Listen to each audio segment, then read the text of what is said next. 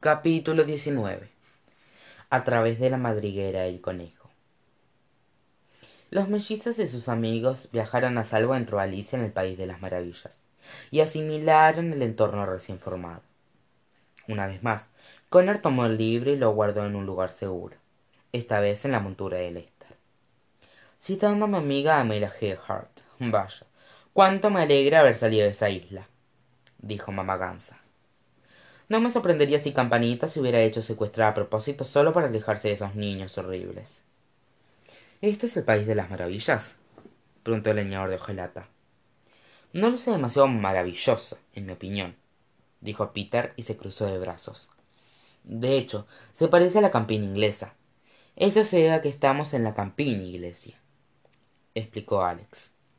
Créeme te darás cuenta cuando lleguemos al país de las maravillas la campiña era muy pintoresca.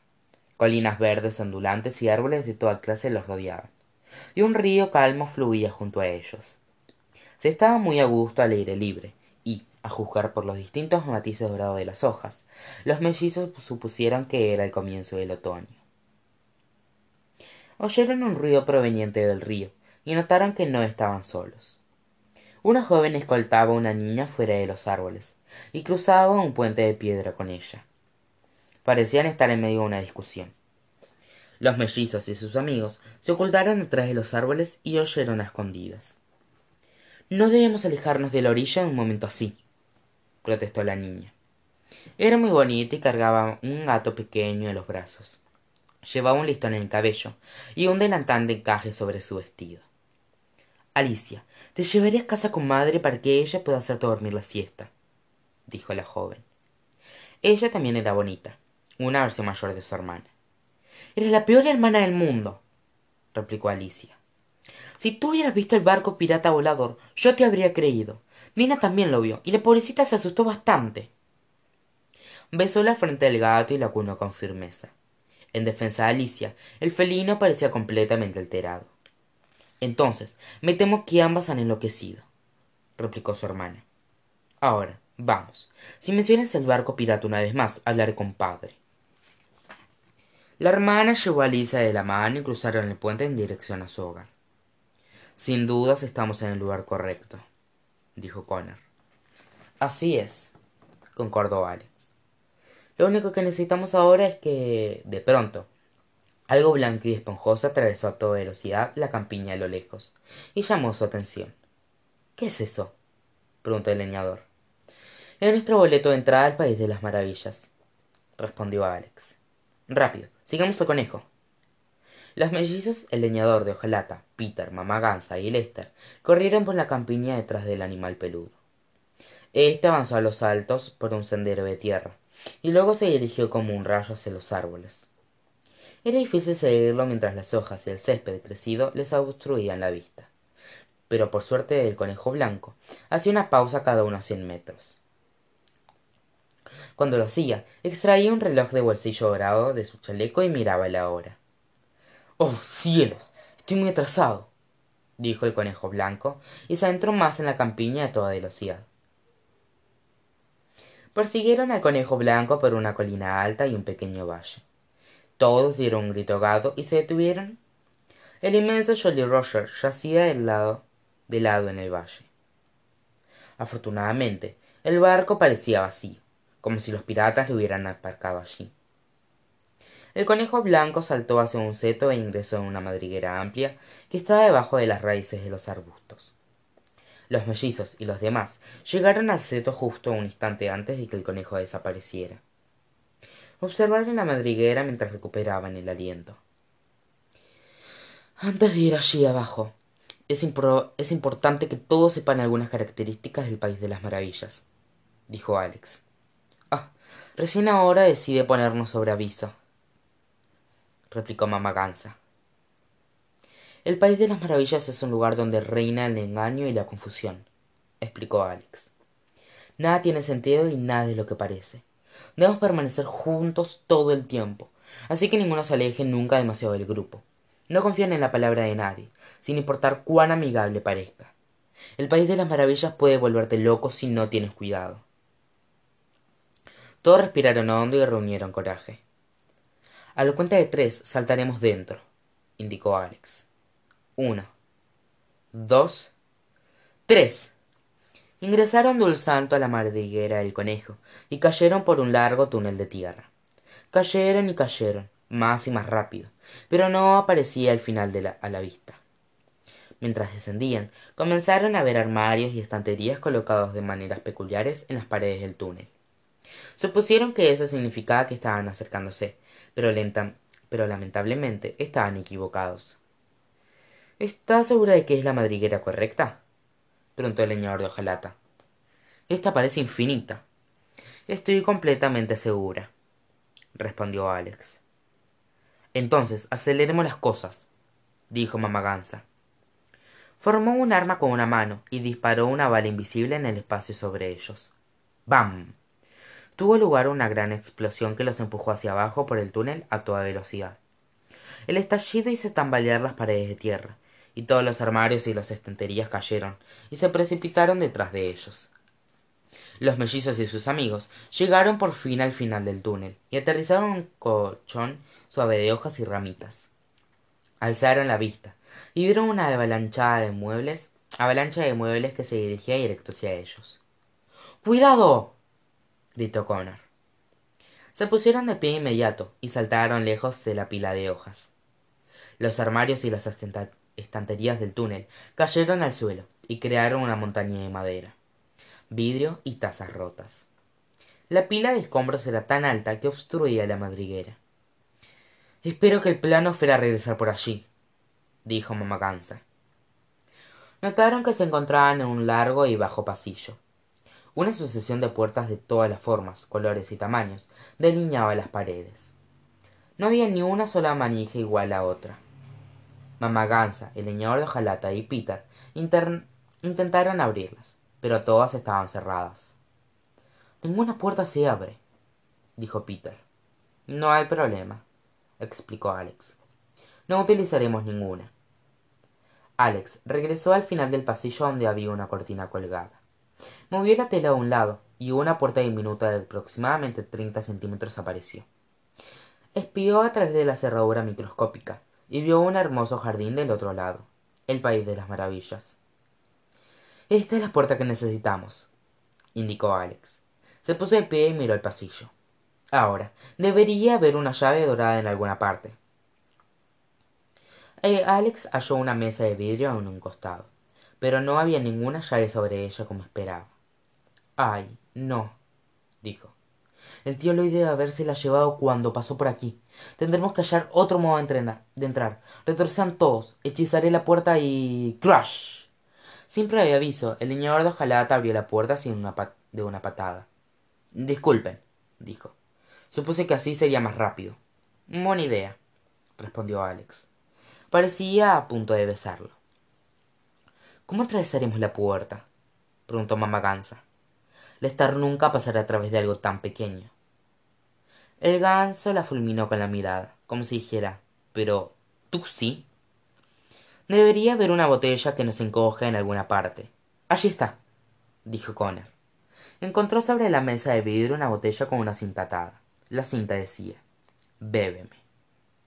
Hasta el fondo, dijo Connor tras abrir la botella. Justo cuando Connor estaba por beber un sorbo, Peter le quitó la botella de las manos. Esta cayó al suelo y se hizo añicos, y el líquido se desparramó por todas partes. ¿Por qué hiciste eso? La necesitábamos. Connor, mira el suelo, indicó Alex. Los demás retrocedieron del, del derramamiento. El líquido pudrió el suelo e hizo que los azulejos blancos y negros se tornaran color café desagradable. Sabía que esa botella no era de este lugar, dijo Peter. Es de barco de Garfio. Era veneno. Deben haber intercambiado las botellas porque sabían que los, que los seguiríamos. Los mellizos suspiraron aliviados. Estaban tan contentos de que Peter hubiera insistido en acompañarlos. ¿Cómo pasaremos por la puerta? preguntó el leñador. Nos encogeré, respondió Alex. Había pasado un tiempo desde que sus poderes la habían traicionado, y esperaba que ese no fuera el momento en el que rompiera esa racha. Cerró los ojos y se concentró lo máximo que pudo. Alex señaló a cada uno, una luz giró alrededor de sus cuerpos y los encogió a todos hasta que midieron menos de treinta centímetros cuando los transformó sin problemas ella misma se encogió buen trabajo dijo Connor y abrazó a su hermana el grupo recién encogido atravesó la puerta destrozada con rapidez e ingresó en los jardines del país de, la, de nunca jamás. Tal como alex había prometido. Los demás se dieron cuenta de dónde estaban en el instante en el que sus ojos apreciaron el lugar. Sentían que habían entrado en un cuadro. Era brillante y colorido pero todo tenía proporciones extrañas como si el mundo estuviera hecho de piezas de arte abstracto. Además todo se movía levemente como si una brisa lo meciera aunque no había viento miren esas flores dijo peter y señaló el jardín que estaba delante las flores eran tanto tanto extrañas como perturbadoras. Cada una tenía la misma estatura que ellos. Las plantas poseían colores fascinantes y tenían hermosos pétalos mullidos. Sin embargo cada flor también tenía un rostro. Voltearon hacia los recién llegados y los observaron mientras ellos avanzaban. Recuerden adoran engañar a las personas en el país de las maravillas le susurró alex. No hablen con ninguna de ellas. Hola dijo una rosa. Bienvenidos al jardín añadió un tulipán. No quisieran quedarse a oírnos cantar una canción preguntó una orquídea. El grupo siguió el consejo de alex al pie de la letra y continuó avanzando entre las flores sin hacer contacto visual mantuvieron los ojos fijos en el suelo hasta que salieron del jardín si no he visto eso antes en una pesadilla sin dudas ahora lo haré comentó Connor. Alzaron la vista y sus corazones latieron de entusiasmo. A lo lejos, al límite de un bosque de árboles muy altos, vieron al conejo blanco. Se había detenido para mirar su reloj. ¡Oh, cielos! Llegaré tarde.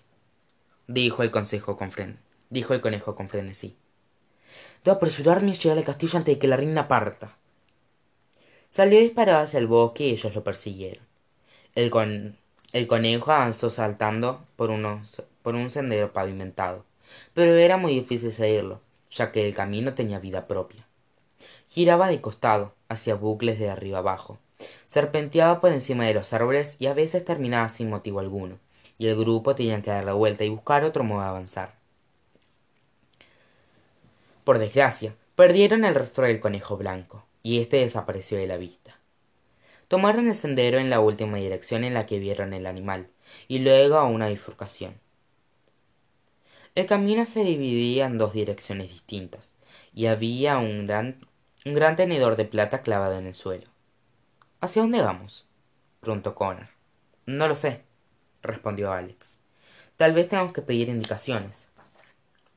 Pero dijiste que no confiáramos en nadie aquí replicó peter lo sé pero ahora no tenemos muchas opciones. Tomaremos el camino que va a la derecha y le pediremos indicaciones a la primera persona planta o animal que veamos. Siguieron el sendero de la derecha salieron del bosque y notaron que estaban ingresando en un bosque de otro tipo. Había setas por todas partes. Los tamaños variaban desde las setas normales hasta la magnitud de una casa. Había hongos con lunares hongos a cuadros hongos arcoíris y hongos con cualquier diseño y color imaginable este lugar es de locos exclamó Connor. Un hedor inundó el aire mientras continuaba avanzando en el bosque de setas. Reconozco ese olor comentó mamá gansa me recuerda a marruecos. Supusieron que alguien debía estar causándolo así que siguieron el aroma y salieron del camino. Después de un rato hallaron la fuente del olor y no podían creer lo que veían en medio del bosque de setas encontraron a una oruga enorme holgazaneando sobre un hongo y fumando un narguile. El insecto gigante era azul con manchas oscuras y muy obeso incluso para una oruga. Tenía las antenas envueltas alrededor de la cabeza como, como un turbante. Los ojos de la oruga estaban vidriosos como si estuviera a punto de quedarse dormido y exhalaba anillos de humo en el aire. Disculpe señor oruga dijo alex acercándose a la seta espero que no estemos molestándolo pero podría ser tan amable indicarnos en qué dirección está el castillo de corazones quiénes son le preguntó la oruga al grupo con voz somnolienta Me llamo Alex. Él es mi hermano, Connor. Y ellos son nuestros amigos, Mamá Gansa, Lester, el señor Ojalate y Peter. ¿Qué son? preguntó la oruga. Pues todos somos diferentes, dijo ella. Yo soy una chica, ellos dos son chicos. Ella es una anciana, él es un ganso y él un hombre hecho de metal. Distintos, pero iguales, rió la oruga. ¿Eh? Distintos, pero iguales, repitió, pero le resultó igual de gracioso la segunda vez. Oh, eso parece. Alex volteó hacia los demás, pero ninguno tenía idea de qué se refería la tortuga. Me temo que no comprendo, dijo ella. Perdidos, afirmó la oruga. ¿Fue una pregunta? inquirió Alex. Es una pregunta para ti, pero un hecho para mí. Alex estaba tan confundida que sacudió la cabeza. Los demás también que la sentían que la cordura partía de sus cerebros solo por estar cerca de la oruga. Esto marcha genial, dijo Connor poniendo los ojos en blanco de modo exagerado.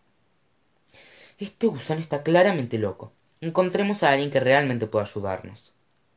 Permitan que yo me ocupe de esto, niños, dijo mamá Gansa. No está loco. El narguile hace que tenga el cerebro somnoliento.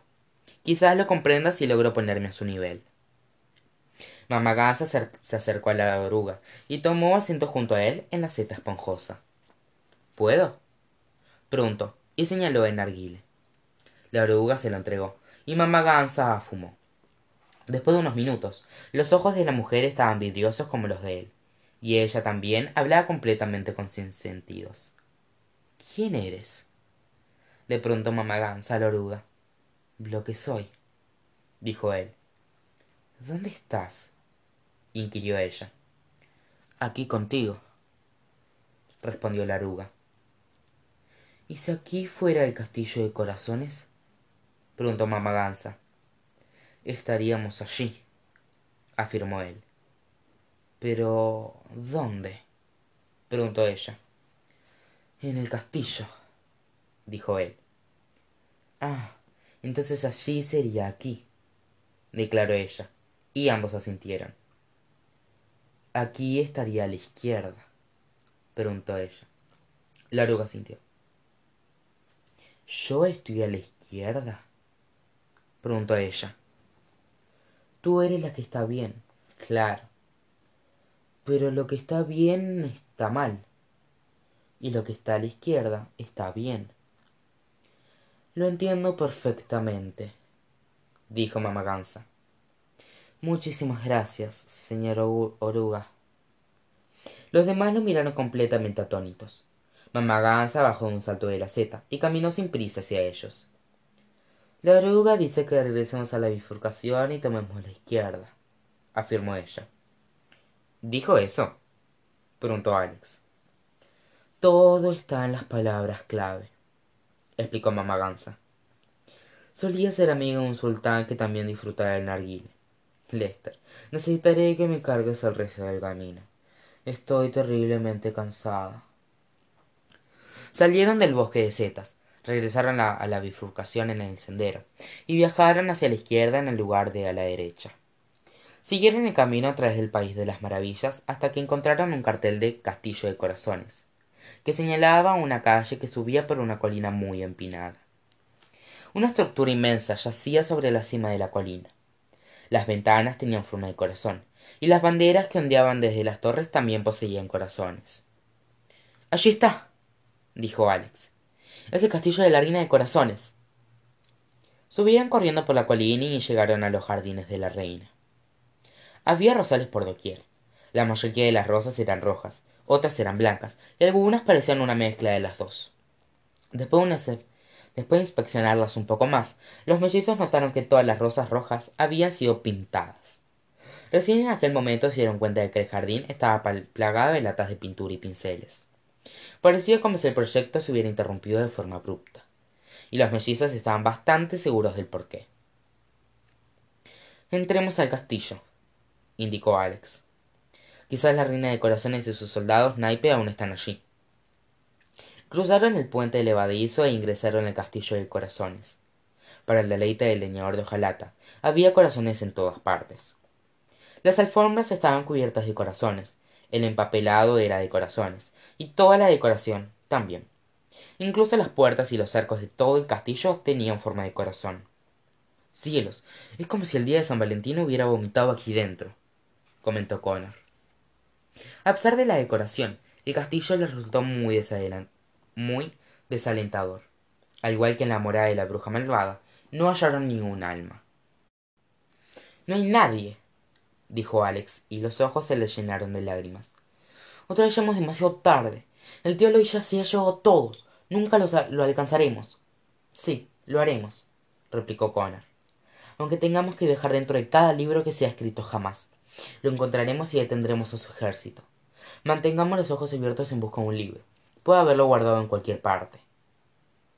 Todos buscaron en cada rincón del castillo pero regresaron con las manos vacías recorrieron un largo pasillo y atravesaron unas inmensas puertas dobles con forma de corazón. La habitación detrás de las puertas era colosal y cuadrada. Había un trono gigante en un extremo y una plataforma grande en el centro con un hacha de forma de corazón apoyada sobre ella. Sobre ellos la sala estaba repleta de hileras e hileras de blancas de bancas. Tenía el tamaño suficiente para miles de personas. Qué es este lugar un estadio comentó connor. Es una corte respondió alex. Aquí debe ser donde la reina decapita personas. Alex se acercó al trono y pateó algo accidentalmente. Un objeto llano se deslizó por el suelo. La chica miró hacia abajo y vio que era un libro. Tenía un sobrecubierta azul y se titulaba colección de cuentos de hadas. Lo encontré les informó alex a los demás. Es la colección de la que roja hablaba connor ya han regresado al mundo de los cuentos de hadas. Los mellizos sintieron náuseas. Su tío había tenido éxito. Había formado el ejército de villanos literarios con el que había soñado desde que era un niño. Y ahora lo lideraba hacia el mundo de los cuentos de hadas para destruirlo. De acuerdo. Tenemos que regresar lo antes posible dijo connor recién deben haber entrado en el mundo de los cuentos de hadas. No pueden haber llegado muy lejos nos reagruparemos con jack recitos de oro y roja e iremos directamente con el consejo de las hadas. Le mostraremos a peter y al leñador de hojalata tendrán que creernos. Uniremos los ejércitos de los reinos y derrotaremos a nuestro tío. Alex abrió colección de cuentos de hadas y una de luz brillante brotó de sus páginas. Ahorraremos tiempo si nos separamos indicó alex.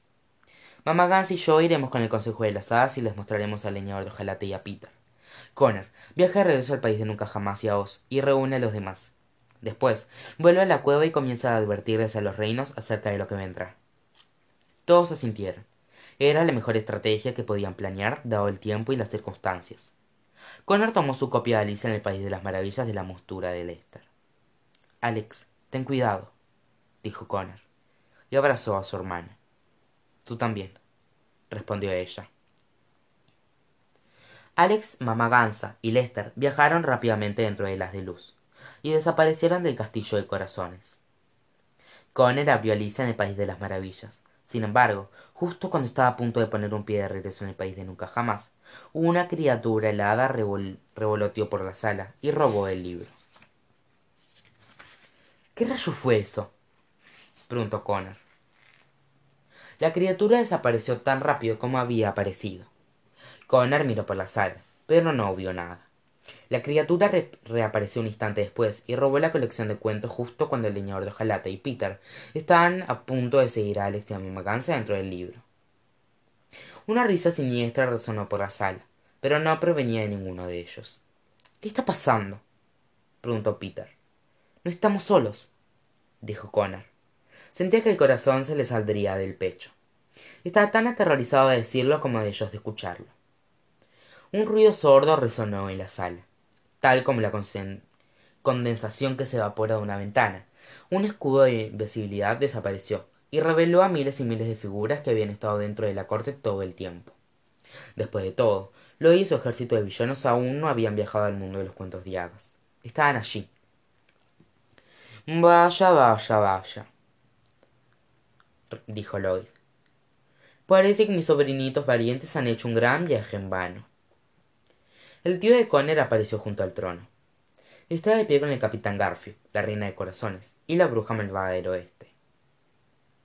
El capitán garfio era un hombre alto con cabello largo oscuro y rizado.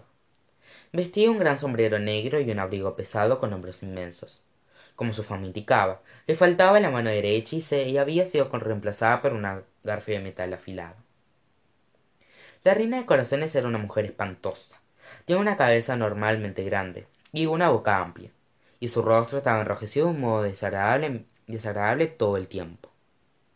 Llevaba una corona de oro y un atuendo grande y nada favorecedor con diseños de corazones irregulares. Su cetro y todas sus joyas también tenían forma de corazón. La bruja malvada del oeste era baja y enérgica. Tenía un gran ojo visible y otro cubierto con un parche.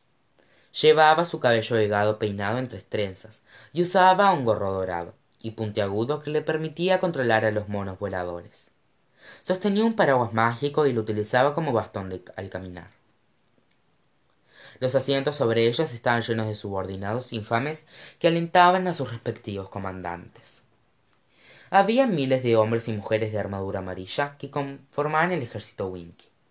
Tenían la vista perdida en el espacio, como si la bruja malvada les hubiera lavado el cerebro.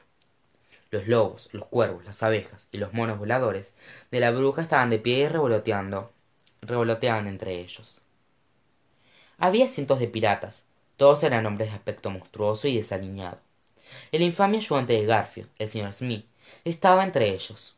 Era un hombre extraño, gordo y con, y con principio de calvicie, con una barba gris y pantalones a rayas azules. Los soldados naipes de la reina de corazones también estaban apostados a través de la corte. Medían dos metros y medio de alto y uno de ancho. Llevaban números y símbolos de corazones, tréboles, picas y diamantes. El conejo blanco se encontraba entre ellos y estaba tan aterrorizado de las criaturas a su alrededor que se cubría los ojos con sus orejas.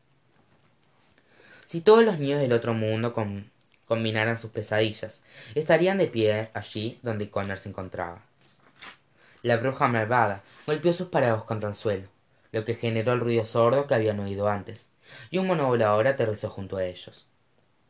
El mono le entregó las copias de Alicia en el País de las Maravillas y, de colección de cuentos de. Has cometido un grave error, le dijo Connor a su tío.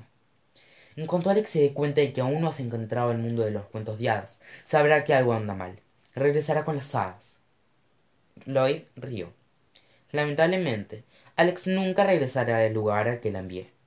Le quitó la sobrecubierta al libro, y Connor vio que no coincidía. Había enviado a Alex a otra historia. ¿Dónde la enviaste? gritó Connor. Eso ya no te, eso ya no tiene importancia, dijo Lloyd.